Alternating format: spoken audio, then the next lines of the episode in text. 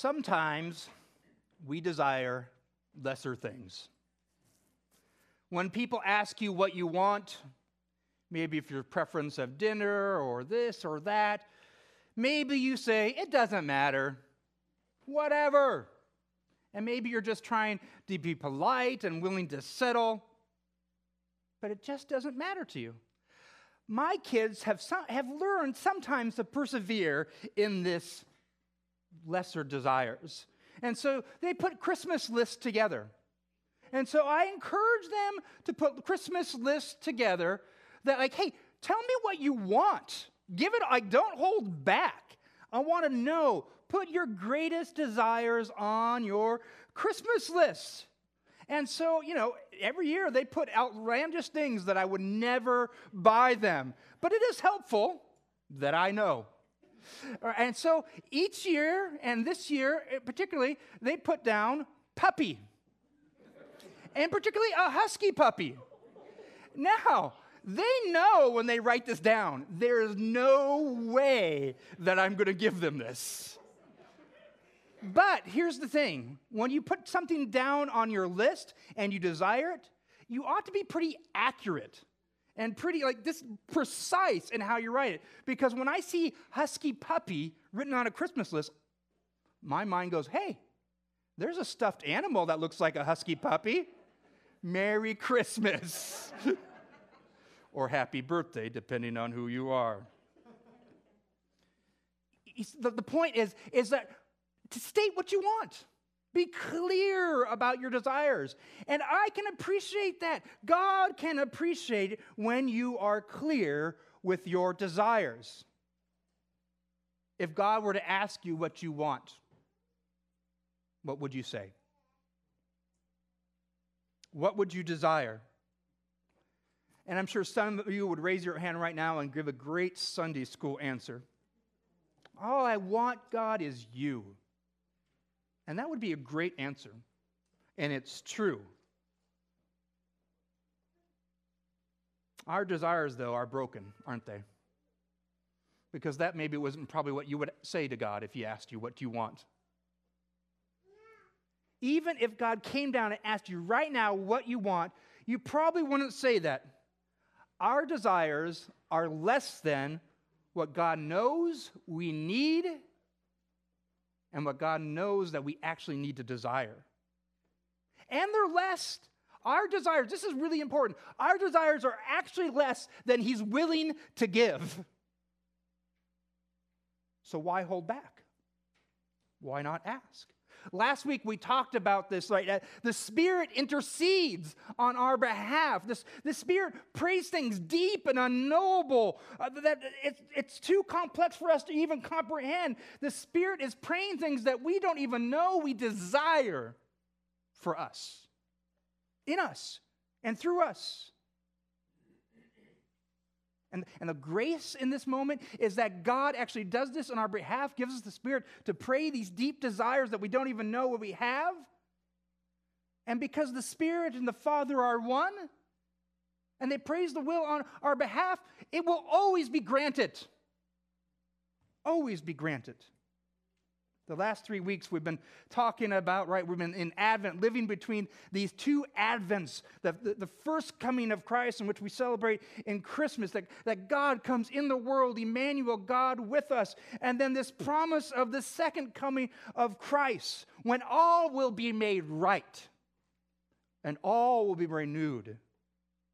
And, and the tension that we live right now is between these two advents in, in this darkness in this world, in the death and sin of this world, and in the promises of God in this world. And unlike Christmas and the lore of Santa Claus, God doesn't make us wait to know our gifts. You know, we as, we as parents and, we, we put Christmas gifts under the tree, and there's suspense and there's anticipation. We put down lists of what we're going to get. But here's the thing God doesn't say, hey, ask for things, and then I'm going to not tell you what you're going to get. You're just going to have to wait until I come back and be surprised. He actually tells you very specifically, this is what I am going to give to you. He doesn't make us even make our Christmas list out. He doesn't even ask what you desire because He knows what we need. And He gives us the Spirit to put those desires, begin to, to intubate them into us, and then to actually begin to pray those desires on our behalf. The, the point is this God so loves, He graciously and abundantly gives before being asked. We've learned in the last three weeks, right? What does He give? He gives a new and secured status that He has declared us righteous and that he's given us the spirit to actually make that righteousness begin to live out. He's given us the righteousness of Christ, his righteousness. So, right now, when he sees us, he sees us as righteous, not in our own ability, but in his ability, his righteousness. And then he gives that spirit to begin to live out that righteousness in us, to begin to transform our character. And then the Spirit, God gives us a new and secured forever family. He declares us his children. He adopts us in, and then he gives us that spirit to begin to make us in how his children ought to behave into the character and into his image. A new, he gives us a new secured status, a new secured family, and he gives us a new secured future, a declared glory, a perfected character. And once again, He gives us that Spirit to transform us, to sanctify us into this reality. These are not maybe gifts. These are not, man, I'm going to, hopefully I get this under the tree kind of gifts. These are promised, secured, declared gifts that you and I know right now that are waiting for us. Romans 8 31 says it this way What then shall we say to these things? These things is a reference to all the things declared in Romans uh, chapter 5 through 8, which I'm sure you just have memorized. But in the summary, it's those three things, is what Romans is telling us. It's right that that's new status, a new family, and a new future. What shall we say to these gracious gifts that our hearts didn't even know that we desire? That our new status, that we get a new status, that we get righteousness, that we get a new family, that we get to be God's children, that we get a new future, to have God's completed character in us eternally with Him. Another way of asking this question what then shall we say to these things? If God is for us, who can be against us? This is a rhetorical question in Scripture the answer is implied God is for us, and He is not against us. And if God is for us, nothing can oppose us. This doesn't mean that you get to walk up and say, Hey, I'm going to beat you up, and you can't oppose me. That's not what it's saying, right? It's, it's, not saying, hey, God is with my sports team. No one can defeat them. It will be proven wrong and wrong again. But God is for his children, in which he's given a new status, in which he's given a new future. How do we know that God is for us and nothing can oppose us? And nothing can take away the gifts that he's given to us. Romans 8:32. He who did not spare his own son but gave him up for us all how will we not also with him graciously give us all things? This is the evidence. How do we know God is for us? Because he gave his only son to die for us. What more can he give? I mean, if he's going to give that, he will give anything. If he will give his only son. That is the evidence that he gave us life the death and resurrection of his son. More importantly, his son. He gave us his son to give us life parents know, we know that we would die for our children. If we had the choice, we would take our place so our children wouldn't die and we would die on their behalf. We would do anything to protect them. It's a sacrifice. It's, this is a reference that, that, that, God gives his own son that he, he sets up in the story of Abraham. You remember the story of Abraham? This long story. At the end of the story, God tells him, right, and all the story, Abraham is old in age. He's told him a promise I'm going to give you your only son. And through this, all the promises of a God will be filled. In fact, you'll have a multitude of generations. People more numerous than the stars will come out of this one son. And of course, the story of Abraham is, is him trying to find different ways to fulfill that promise. And God saying, No, no, no, no. It's through you and Sarah will have this son. It will be miraculous. And at the very end of the story, as, as Abraham is learning to trust in, in this promise, and he has this son, God says, Hey, go up to the mountain and sacrifice your son. Kill this one son, in which I promised everything would come through this one son. And Abraham so trusts God, he's willing to abide by it. Now, here's some of the things that is why this is in here. Like, this is really cruel of God. But all, all the ancient Eastern faith in that time, this is God introducing himself really to the world anew again. All of the ancient East actually had child sacrifice. There was requirement at times for their cultures to sacrifice children to their gods. And here's the story is God's making because the end of that story, God doesn't let Abraham sacrifice that child. He stops. The point is the whole of scripture is God saying, I am not going to let you sacrifice your children. I am the only one that will sacrifice my child for all of you. You will not have to do that. In fact, don't do that. That is not the way. That is not the way. If God is willing to do that for us, to take that away from us, what more will He give? Certainly, He will give us a new status. Certainly, He will give us a new family. And certainly, He will give us a new future. Nothing can stop that reality of those gifts. And how? How do we know God is for us? Ephesians 1 uh, 13 through 14. In him, you also, who have heard the word of truth, the gospel of your salvation, and believed in him, and believed in Jesus and God, were sealed with the promise of the Holy Spirit, who is the guaranteed of our inheritance until we acquire possession of it to the praise of his glory one way you can like know that these gifts are true, that they are guaranteed, is that God gives you the Holy Spirit. Romans 8 is all about the holy work of the Holy Spirit. And all of these gifts, they're declared, and the Holy Spirit is working out that. And one of the way only you can know if you have the Holy Spirit. There might be fruit and evidence that, that we might all see, but only you know and God knows if you have the Holy Spirit. And if you have the Holy Spirit, it is a guarantee no matter what's going on in your life, that these gifts are declared and true and secured. That the gift of a new status of righteousness is, is true, that the new family is true, and the new future is true. This is your guaranteed, it is sealed upon you. We know that God is for us, and nothing can oppose us. But what does it specifically mean that God is for us? It says in these verses three things. This is what it means that God is for us. There is no charge against us. If God is for us, there is no condemnation against us.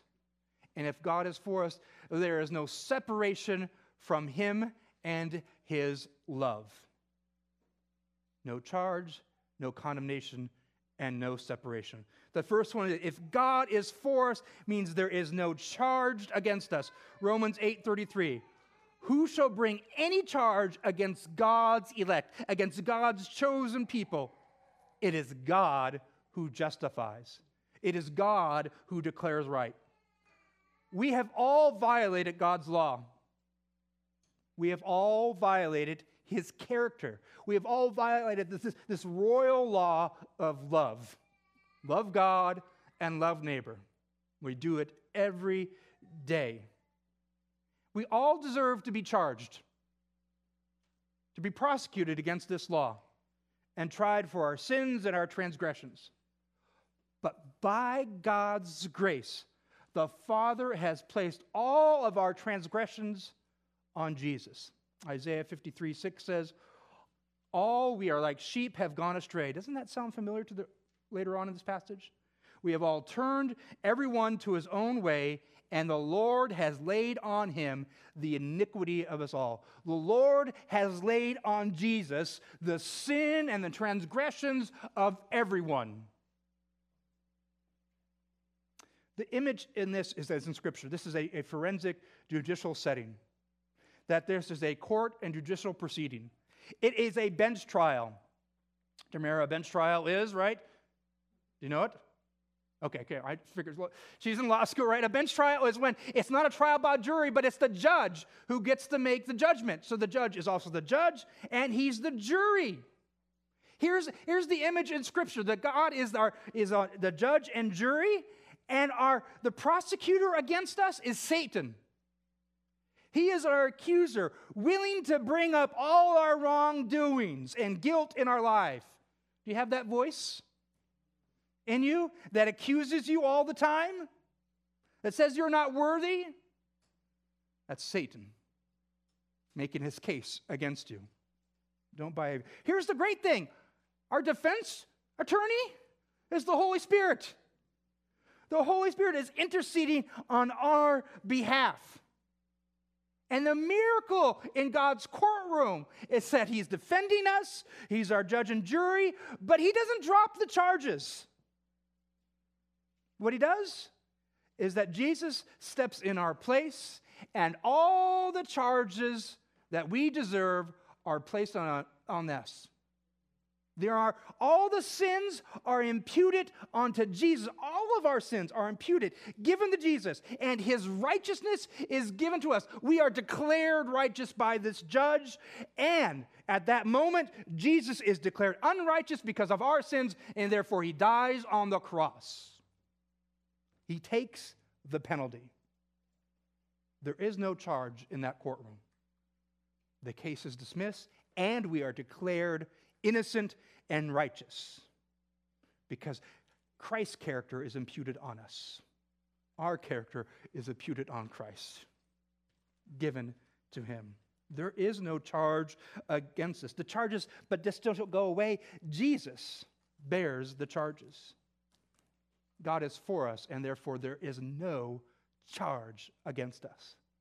And God is for us, and therefore there is no condemnation against us. Romans 8:34. Who is to condemn? Christ Jesus is the one who died. More than that, who was raised, who is at the right hand of God, who indeed is interceding for us in just the, the courtroom which I just explained, it makes sense that there, if there's no charge against us, there shall be no condemnation against us. We're not even in the courtroom anymore. We've been set free. The charge is imputed to Jesus, and therefore the condemnation is imputed to Jesus. His death in our place, that is propitiation, that is that theological word that he is the sacrifice in our place. The place that, that means that there's a expiation for our sins. There is a, a making amends, that Jesus actually pays the reparation that we are, owe to God for our sins. All sins need reparation. Jesus pays those reparation. He pays the penalty, what is due, meaning he takes our death upon himself. Jesus is the one who has died, and Jesus is the one who has been condemned. But now, because of his righteous character, because he is God, he has been resurrected, and he is at the right hand of the Father interceding on our behalf. I have this vision. That's not a biblical vision, but this is the vision that Jesus is at the right hand of the Father, and he's whispering to the Father and he's telling all the good things and arguing for our defense. See how sweet and lovely and kind they are. See what we're doing to that? And then I have this image, right? I mean, uh, right, the Father and Son, they have the same will, so they're aligned, right? But it's just kind of this sweet whisper. And I see the Father as this kind of jovial laughter and enjoyment as he sees his children and as sees his Son talk about his other children. It's not a scriptural view, but I think it's, a, it's an accurate view of understanding God and how he sees us. God is for us, and therefore there is no charge. And therefore there is no condemnation against us, right? These first two, they are forensic and they're judicial. It's a case against us that's no longer in existence, that has been taken care of. It's not just dismissed, it actually is taken care of. And then the third reason is not judicial, but it talks about God's love for us which is really the motivation why the first two are given because God loves us. If God is for us, it means we'll never be separated from Him and we'll never be separated from His love. We will never be separated from His love. Can you turn to your neighbor right now? I know this is awkward and co- uncomfortable, but this is actually awkward that God says this to us. Turn to your neighbor right now and tell them you will never be separated from God's love. All right. You need to hear this over and over again in your life. All right, that's it. Doesn't take that long. Hold on, people. Settle down. Just a few words get out of hand. Romans 8 35 to 36 says this Who shall separate us from the love of Christ?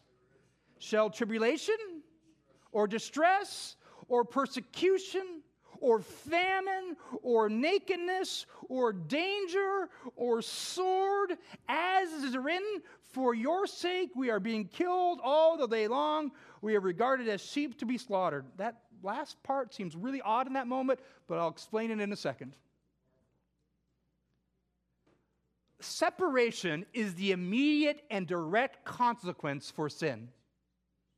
You can look back in the garden, right? Adam and Eve are walking with God in the garden. They sin and they are separated from God. It's the immediate and direct. They're separated from actually, like, oh, God is, we don't even want to, they don't even desire to be with God. They want to hide from Him. It's the immediate consequence of sin in our lives that we don't even want to be with God. And of course, God so loves it, He actually removes us in part from Him. Nothing can totally be removed from the existence of God.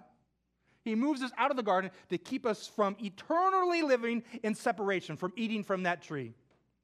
He removes us separated. There is separation because of our sin. Now, the reality is, whether you're a sinner or not, whether you believe in Jesus or not, God is present in this world and He's present with you. There's just a mindset that we actually don't know it, whether He's present. You and I, who know it, this fact, struggle at times this reality to know that He is actually with us all the time, that He resides in us. This, this, this, this God, this is why we come, he comes in Christmas time to really show that he is visible, that I am with you. I am Emmanuel, that I am not separated anymore, that you and I are not separated anymore. It's, we've been doing this Advent devotional, it's been talking about the shalom, uh, this, this complex, big word in, in, in the Hebrew language, which means peace, but not just absence of conflict, which means harmony and reconciliation in relationship. This is what God is doing. He's bringing this shalom, this peace, this harmony in relationship, this reconciliation that's completed and forever. Romans 5 uh, 11, which is actually talking about the peace and shalom of God, says, More than that, we also rejoice in God through our Lord Jesus Christ, through whom we have now received reconciliation. We have now received peace, shalom. Last week, I talked about several reasons why we suffered, and that was this last verse here that we were like sheep to be slaughtered. And if you remember uh, last week I said there's really kind of four major reasons. Uh, it's probably, we don't have to be exhaustive on that list, right? Our first reason why we actually suffer is because of our sin. We make individual choices and prove to be harmful and counterproductive in our lives. Our sin separates us. Did you hear this though in this passage? God has taken care of what separates us. God has taken care of this suffering, our sin. Now, you and I, in part, still experience that. But God has taken care of it. It's declared. This, your sin, will no longer separate us. I have resolved it. Your sin will never separate you again from God. There is no charge, there is no condemnation. He's taken away that aspect of suffering. And we talked about the other aspect is other people sin. People harm us. This is uh, uh, locally and globally, systematically, sin happens, right? Because this world is filled with a bunch of people like you and me. And so we sin even better in groups. We're really good at this. Uh, so it, th- that sin can actually be harmful to people. And then there's the universal consequence of sin. This, this, that God very promised at the very beginning, the Adam's name, which means it's connected to the ground, says the toiling of the ground, your labor and your work, everything about your existence will be hard. You and I can identify with this, right? Life is hard. It is toilsome. There's a lot of suffering just by the sheer ignorance, by the universal consequence of sin. There's natural consequences to all of our sin that all of us have turned away from God. Verses uh, 35 and 36 focus on the suffering, not from our sin, but did you hear it? From the sin of others. Famine and persecution and all those things, uh, not, not persecution, distress and nakedness and danger, all those things are uh, outside things that uh, can separate us or harm us. And God is saying, Look at, I have actually taken care of that as well, too. I've taken care of your sin, I've taken care of other people's sin, I've taken care of the universal consequence of sin, which leaves the last reason why we actually suffer in this world that we're united with Jesus. Which was in that verses, right? Because you're persecuted. You're persecuted because you're united with Jesus. The language that we use that this is, this is the way this, this Mandalorian, this is his way the way of selflessly loving others that he demonstrates on his cross. Willing to lay down your life for the benefit of others. Of just by the mere fact that we are united in his death and resurrection and his way, his love, we will suffer in this world. Paul quotes from Isaiah 53 in this passage, right? Sheep led to slaughter. Jesus, Jesus demonstrates his love to us, and he tells us to model that love. And he models it first for us. This is who you are. This is what righteousness is. This is what children of God do. And this is your future, your character. We are united in his way, in his love. And so we will suffer in this world. We will suffer in this world in part because we're learning to love in this manner. We're learning to love in a world that is broken, that does not love in this way, that doesn't understand love in this way. God takes care of all these things, of why we suffer. There's no condemnation, there's no charge, and there's no separation. In fact, you're actually united to me. You're united to me. You're united to Jesus.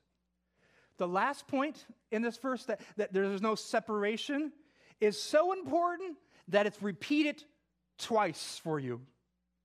He has this little phrase, there is no separation, there's no separation. It's repeated over and over again. Here again in Romans 8 37. No, in all these things we are more than conquerors through him who loved us. No, we are not separated by any circumstance, by any sin, by anything.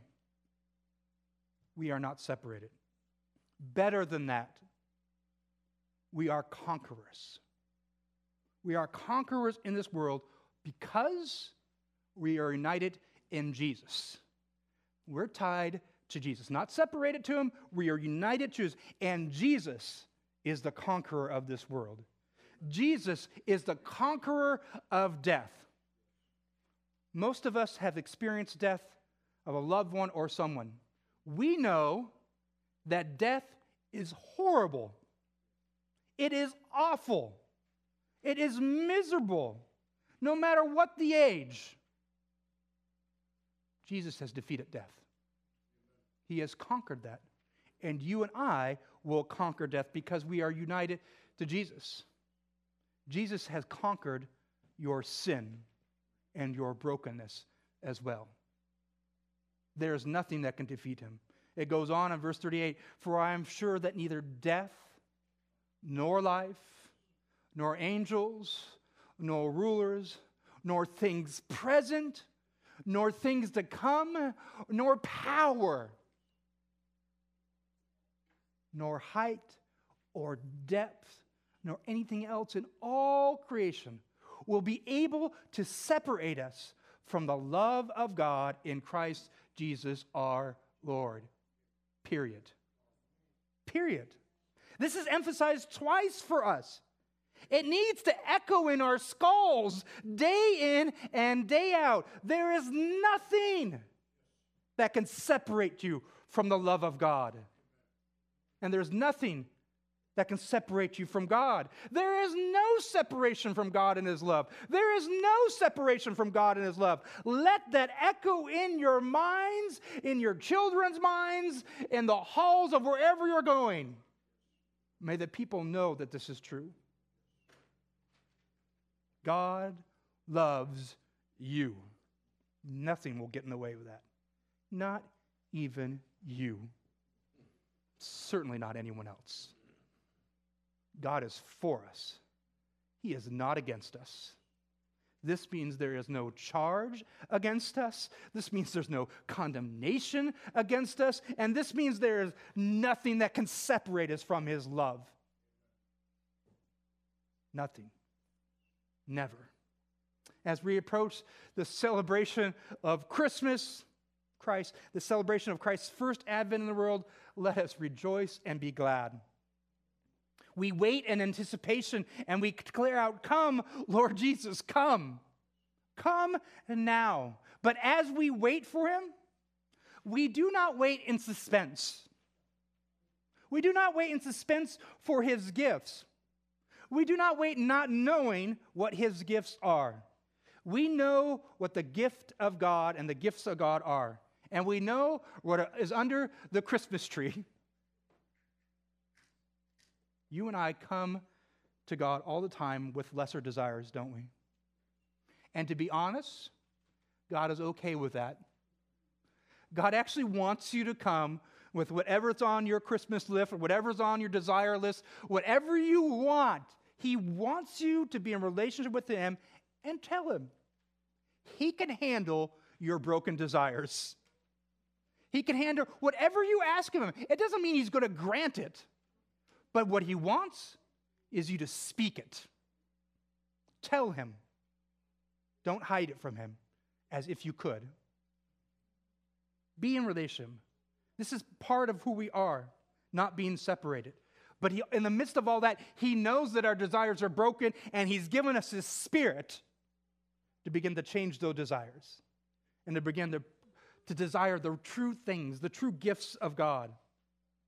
Because God so loves, he gives us those desires and He gives us those gifts. He gives us a new status, a new family, and a new future. May we be reminded this season the truth and the reality of those gifts. May we begin to live out the reality of those gifts right now.